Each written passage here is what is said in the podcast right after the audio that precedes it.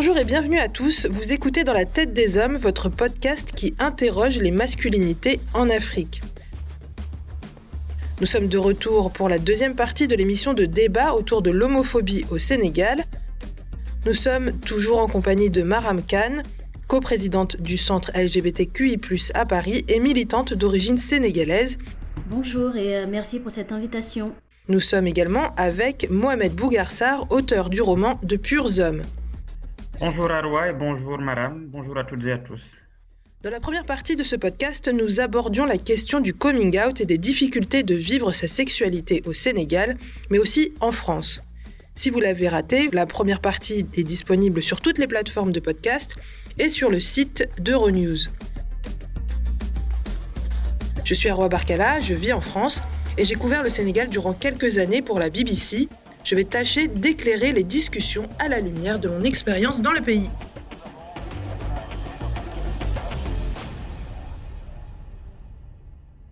Dans notre documentaire, nous avions interviewé l'anthropologue Cher Nyang de l'université Cher Anta Diop à Dakar. J'aimerais qu'on l'écoute ensemble et que vous réagissiez à ce qu'il a dit. Je pense quelque part, la colonisation a correspondu à un recul dans la manière de gérer la diversité sexuelle dans les cultures africaines. Là, des concepts vont être très importants. Comment on gère la diversité sexuelle? Comment on gère le sexe lui-même dans la discrétion, dans des espaces d'éducation. Comment on évite de poser en public certaines questions? Comment est-ce qu'on éduque les, enfants à, gérer, à avoir une maturité sexuelle sans qu'ils ne soient exposés à la violence ou à l'agression sexuelle Vous avez une richesse extraordinaire à ce niveau-là. Et là aussi, il y a une sorte d'amnésie, il y a une sorte de perte de mémoire.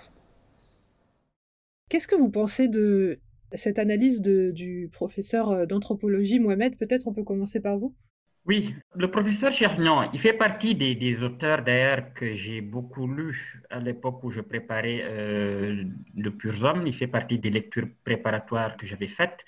Et euh, ce qu'il dit me semble tout à fait juste. C'est que euh, il pointe en réalité quelque chose de très paradoxal et qui montre en réalité le point le plus obscur de l'argumentation de toutes les personnes qui pensent que l'homosexualité ou la diversité sexuelle, toute forme de sexualité non hétérosexuelle, a été introduite par la colonisation. En réalité, ce que la colonisation a introduit, c'est au contraire la pénalisation, ou en tout cas une sorte euh, d'attitude de, plus en plus dure à l'égard de l'homosexualité, non seulement, mais aussi de toute la diversité dont il parle, qui est aussi celle de l'éducation. Il faut bien se rendre compte que parmi les choses nombreuses que la colonisation a détruites et que l'on se plaît à juste titre à rappeler tout le temps, il y a aussi cela, il y a une sorte d'ouverture, il y a une sorte de pluralité, il y a une sorte de diversité, non seulement dans l'éducation à la sexualité, mais aussi dans les pratiques euh, sexuelles. Je sais que le professeur Charnian parle beaucoup des pratiques, c'est-à-dire qu'il les relie aussi à une catégorie sociale, à une éducation, à des transmissions, autant de choses, autant de chaînes qui, peu à peu, se euh, rompent. Donc, c'est être dans un contresens total de croire que l'homosexualité dans la société sénégalaise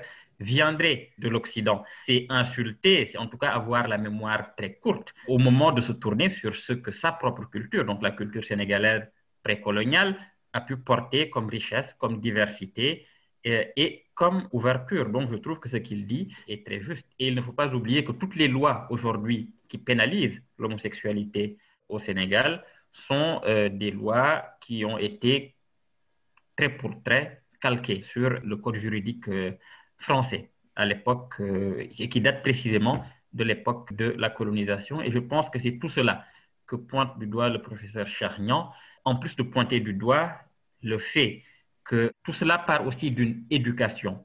La tolérance part d'une éducation. L'ouverture part d'une éducation. Euh, le fait d'être un homme, la relation qu'on a avec les autres hommes, mais aussi avec les femmes, avec les enfants, part aussi d'une éducation et que c'est cette éducation-là qui s'est peut-être pas perdue, mais qui s'est réduite vraiment comme peau de chagrin, au point qu'aujourd'hui, on l'a presque oubliée et que nous sommes dans une sorte de transmission systématique du plus petit dénominateur commun qui puisse exister. Euh, oui, tout à fait. Je suis totalement d'accord avec Mohamed quand il dit euh, que euh, l'éducation est vraiment au centre de tout et en fait, ce qui est assez dommage, c'est que je pense qu'on se fait beaucoup d'idées sur la sexualité masculine comme féminine d'ailleurs, parce que on manque de ségur d'éducation sexuelle là. Moi, comme je vous disais, j'étais au lycée en, dans les dans les années 2000. Je n'ai pas eu de cours d'éducation sexuelle. J'en ai pas du tout eu. Je sais pas ce qu'il en est à ce jour au Sénégal, mais en tout cas, euh, les amis de mon âge en France n'ont pas non plus eu des cours très euh, élaborés euh, sur qu'est-ce que la sexualité. Et d'ailleurs, c'est beaucoup plus large que ça. On parle toujours que de sexualité, mais c'est très binaire.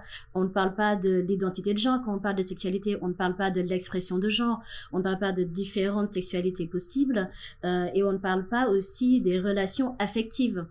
en tout cas, au Sénégal, il y a des panneaux publicitaires qui sont beaucoup plus présents pour euh, tout ce qui est euh, prévention de publicité euh, pour des préservatifs, etc. C'est dans des billboards, c'est vraiment énorme. Et pourtant, en fait, il n'y a pas vraiment d'éducation sexuelle. En fait, c'est plus euh, de la débrouille, finalement, j'ai l'impression. C'est, ah, bah, je l'ai vu dans une pub, donc euh, voilà, mais en fait, on voit pas de campagne sur, par exemple, comment mettre le préservatif. Ça va peut-être sans doute avec le bounial ou des tabous, justement. Maramkam, vous voulez peut-être poursuivre en ce sens-là? Bah, je pense que ça en fait beaucoup partie. Euh, en tout cas, je vais plutôt parler du côté des femmes. Comme euh, je le disais, euh, on, euh, n'existe pas, notre corps, il n'existe pas. Il est là pour faire plaisir à l'autre. En fait, euh, il est là euh, pour l'autre. Et pour l'autre, on entend plutôt pour son mari.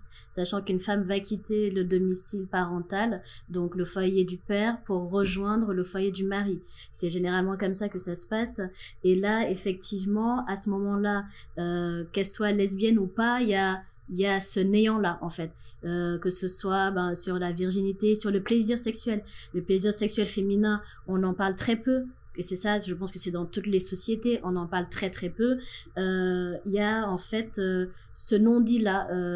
Est-ce que la femme peut prendre plaisir elle-même? Il y a aussi ce côté, on va dire, des générations élevées ben, au porno le porno euh, nous montre quand même des images qui ne qui qui sont qui qui ne démontrent pas du tout ce qui se fait dans une vraie vie, dans un vrai couple, dans une vraie intimité. La, notion de l'intimité, elle est aussi réelle. Euh, comment euh, comment partager cette intimité là Comment transmettre? On a beaucoup parlé de la transmission. Comment transmettre de la mère à la fille, du père au fils, du père à la fille aussi, parce que ce n'est pas juste d'un parent d'un certain genre vers un enfant d'un autre, d'un, d'un, du, même genre. C'est, c'est aussi se dire comment on va en fait une communication, une parole qui est libérée dans les foyers, dans les familles. Euh, et moi, je, trouve que c'est là que ça pêche de ne pas avoir de conversation réelle sur le sexe, ce qui n'est pas un vilain mot en fait. Ça fait partie de la vie. Et je trouve que en tant que garçon comme en tant que fille, on n'est pas du tout sensibilisé à ces questions-là. On se retrouve en tant qu'adulte, en tant que jeune adulte, dans ces premières relations intimes où on va faire peut-être des erreurs, peut-être pas des erreurs, mais en tout cas où on aurait pu euh, justement bénéficier euh, de ce que les autres ont fait avant, de nos grands frères, de nos grandes sœurs, euh, de, de, de, quelques tips, de quelques clés en fait pour se dire euh, ok est-ce qu'on est assez épanoui? Et c'est l'épanouissement en fait qui est une vraie question. Je pense que si demain on faisait une enquête anonyme sur l'épanouissement sexuel et affectif des femmes au Sénégal ou comme en France, je pense que les résultats seraient plutôt horrifiants. Alors, j'abordais justement la question des panneaux publicitaires euh, avec euh, des euh, messages pour vendre des préservatifs, etc. Il y a aussi le fait que, alors moi j'ai eu une impression, on, va, parler un peu de sport. Et dans, les, dans les panneaux publicitaires que moi je voyais dans les rues du Sénégal et que vous avez probablement vu, il y avait les, les fameux lutteurs sénégalais. Donc la lutte sénégalaise, c'est une institution euh, au Sénégal pour euh, les profanes. Et en fait, euh, pour vous rendre compte un petit peu de l'esthétique de la lutte sénégalaise, vous allez voir où je veux en venir. Il faut que je vous parle que le Sénégal a, en commun de ce que le Sénégal a en commun avec le Japon. C'est d'abord donc une culture très insulaire dans la musique, le sport, la spiritualité. Et le Sénégal et le Japon ont en commun un, héritage spirituel animiste. Donc dans les grands matchs de compétition de lutte, les supporters convoquent les esprits, convoquent le mysticisme, etc., pour donner de la force aux, lutteurs. et il y a des maîtres spirituels qui accompagnent ces lutteurs et qui leur donnent une concoction, une concoction qui doivent soit boire, soit en fait euh, s'enduire le corps avec, euh, avec une, mixture euh, qui fait partie du, du, du, rituel. Il y a un gris-gris qui est fermement attaché au torse de ces lutteurs qui, qui ressemble un peu plus ou moins au sumo aussi du Japon, hein, il faut le dire, mais tout en muscles. Et euh, moi, l'image des sumo, euh, du, le, le, le, soleil, euh, le liquide qui enduit la, sur la peau, les muscles saillants, etc. En fait, c'est quelque chose que je trouve qui correspond à l'esthétique homo-érotique. moi, je voudrais savoir en fait ce que, ce que vous en pensez. Peut-être on peut commencer avec Mohamed Bougar. Qu'est-ce que, vous pensez de cette esthétique-là? En tout cas, que moi j'ai ressenti dans les rues de Dakar. Qu'est-ce que vous en pensez? Disons que dans, la lutte sénégalaise, d'abord, il faut remarquer quelques petites choses. À savoir que le vocabulaire de la lutte euh, au Sénégal est beaucoup utilisé pour le vocabulaire sexuel aussi, le vocabulaire des relations euh, sexuelles. Par exemple, lorsqu'on dit quatre appuis, c'est un, vocabulaire qui vient de la lutte, qui désigne quand l'adversaire a quatre appuis à terre, donc les deux mains et les deux genoux, il se trouve que lorsqu'on dit quatre appuis, il y a un sens grivois aussi derrière qui désigne bah, l'acte sexuel, le fait de voilà d'être dans une certaine position euh, sexuelle. Euh, le fait de dire simplement aussi beurrer, qui est le mot qui désigne le fait de lutter, de faire la lutte, désigne aussi euh, un sens double grivois, le fait de faire de faire l'amour tout simplement. Donc bon, l'acte de lutte comme acte d'amour euh, ou l'acte d'amour comme acte de lutte est rentré dans le vocabulaire d'une certaine façon. Et il y a beaucoup d'autres exemples comme ça qui viennent de l'univers de la lutte et qui, qui sont employés aussi dans le vocabulaire quotidien euh, lié à la sexualité, mais toujours dans un double sens.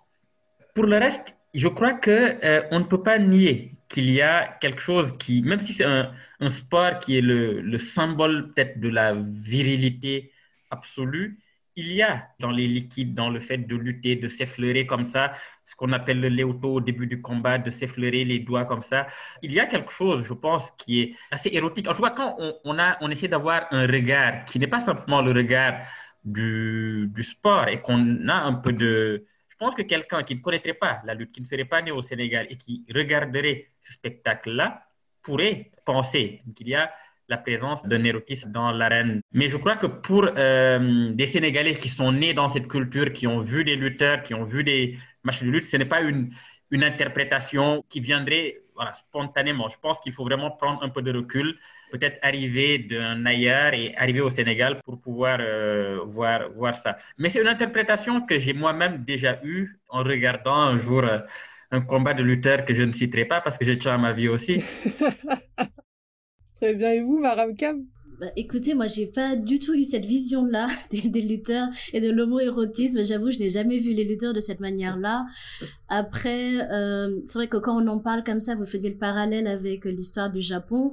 Euh, la lutte vient aussi euh, de la Grèce antique où les lutteurs, par contre, euh, luttaient nus. Donc, euh, c'est vrai que maintenant, quand on en parle, c'est possible qu'il peut, puisse y avoir cette vision-là. Mais je pense que comme Mohamed le, dit très bien, il faut peut-être venir d'ailleurs, avoir un regard frais euh, pour avoir cette, cette vision-là. Mais j'avoue, euh, pour moi, les lutteurs, c'est vraiment euh, la, vision, l'image même de la masculinité à son paroxysme. des hommes torse nu, biceps saillants, qui se tiennent à la culotte, c'est vrai, c'est quand même un peu voilà. Mais c'est l'image que j'ai, et j'avoue, je n'arrive pas vraiment à sortir de cette vision-là. Et en fait, c'est très performatif, en fait, comme comme comme spectacle, finalement, les lutteurs, on les voit aussi vendre des boissons énergisantes. Donc, euh, c'est très, euh, très euh, masculin comme façon de faire. Et en parlant de performance, en fait, je voulais vous poser une, dernière question et on va conclure, l'émission. Je voulais vous parler de l'épisode de Walisek. Alors, Walisek, pour les profanes, c'est un chanteur sénégalais qui a suscité la polémique malgré lui à cause d'un sac qu'il portait et qui était jugé trop féminin euh, dans un clip et dans des photos. qui, avec lequel il se promenait, un sac avec lequel il se promenait dans la rue. Et en fait, pour rassurer tout le monde, je, je présume, c'est sur le fait qu'il ne soit pas homosexuel, euh, comme certains le prétendaient. Euh, il a mis en scène la destruction de ce sac lors d'un concert. Et je voudrais savoir ce que vous pensez, vous, de cet épisode. Qu'est-ce que ça dit euh, aussi de, cet épisode?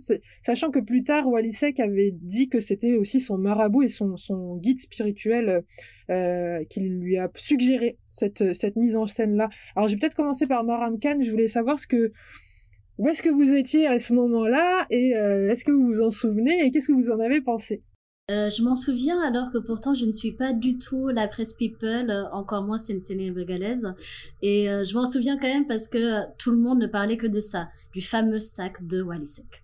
et ce que j'en ai retenu, c'est que, en fait, il y a on va dire il y a deux côtés. Il y a d'abord le fait qu'une personnalité publique, pareil, puisse s'afficher en fait euh, avec euh, avec un sac à main avec voilà avec un sac à main et que ça et que ça ça délie les langues euh, de cette manière-là et le fait qu'il que, que tout de suite il se rattache à la religion donc il fasse appel à son marabout et euh, que en fait il y ait il y ait cet assertiment il y ait cette validation du marabout cette protection du marabout. Donc Walisek est-il gay, n'est-il pas gay, ce n'est même plus la question, c'est vraiment euh, en fait cette frontalité euh, par rapport euh, à son sa possible orientation sexuelle qui ne serait pas une orientation sexuelle on va dire basique, celle qu'on connaîtrait au Sénégal, donc un homme qui aime une femme, juste parce que il a porté un sac à main. Et ça. Et je reviens dessus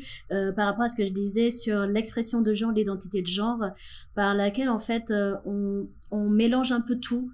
du moment qu'on a en fait des codes vestimentaires, des codes sociaux, une manière de parler, une manière de se mouvoir dans l'espace public qui serait identifiée sur un autre code qui serait dit féminin, euh, tout de suite, on, on, identifierait cette expression de genre-là par rapport à une sexualité.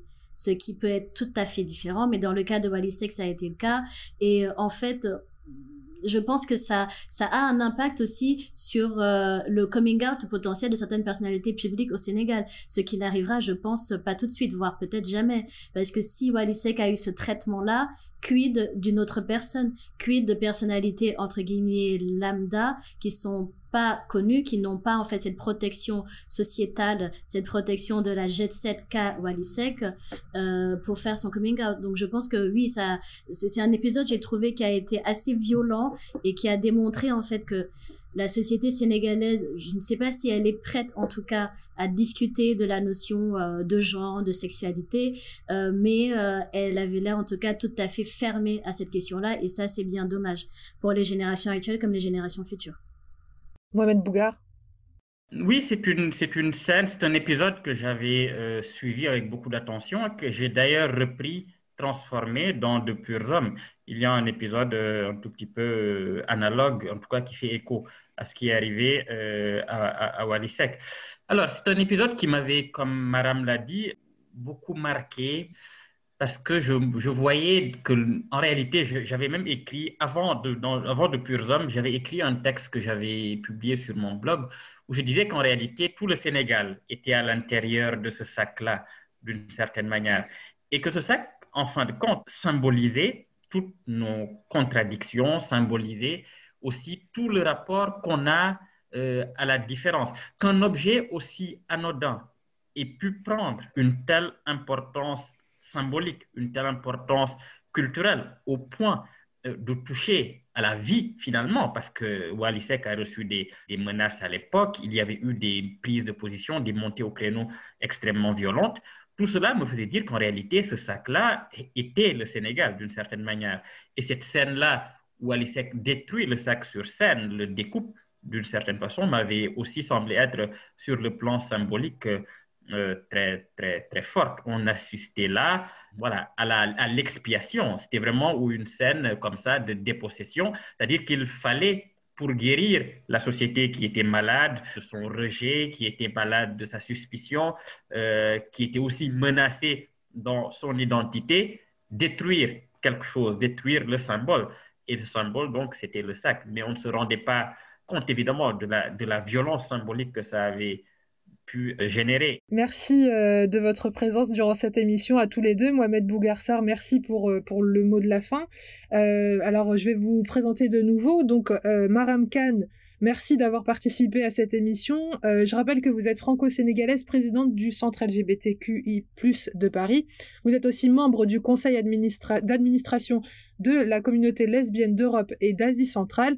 Merci beaucoup, Maram. Je vous remercie. Vraiment très très bien. Et notre deuxième invité était donc Mohamed Bougarsar. Donc vous, vous avez, vous avez euh, grandi à Durbel, vous êtes auteur sénégalais euh, de plusieurs romans, lauréat du prix Stéphane Essel pour votre nouvelle Lacal en 2014, puis du prix Amadou Korouma et du prix du roman Métis en 2015. Vous, avez, euh, vous êtes l'auteur donc du roman publié en 2018 qui s'appelle De purs hommes euh, et qui raconte le regard porté sur la société sénégalaise et sur, sur l'homosexualité. Merci beaucoup Mohamed Bougarsar. Merci à vous pour votre invitation. Merci madame.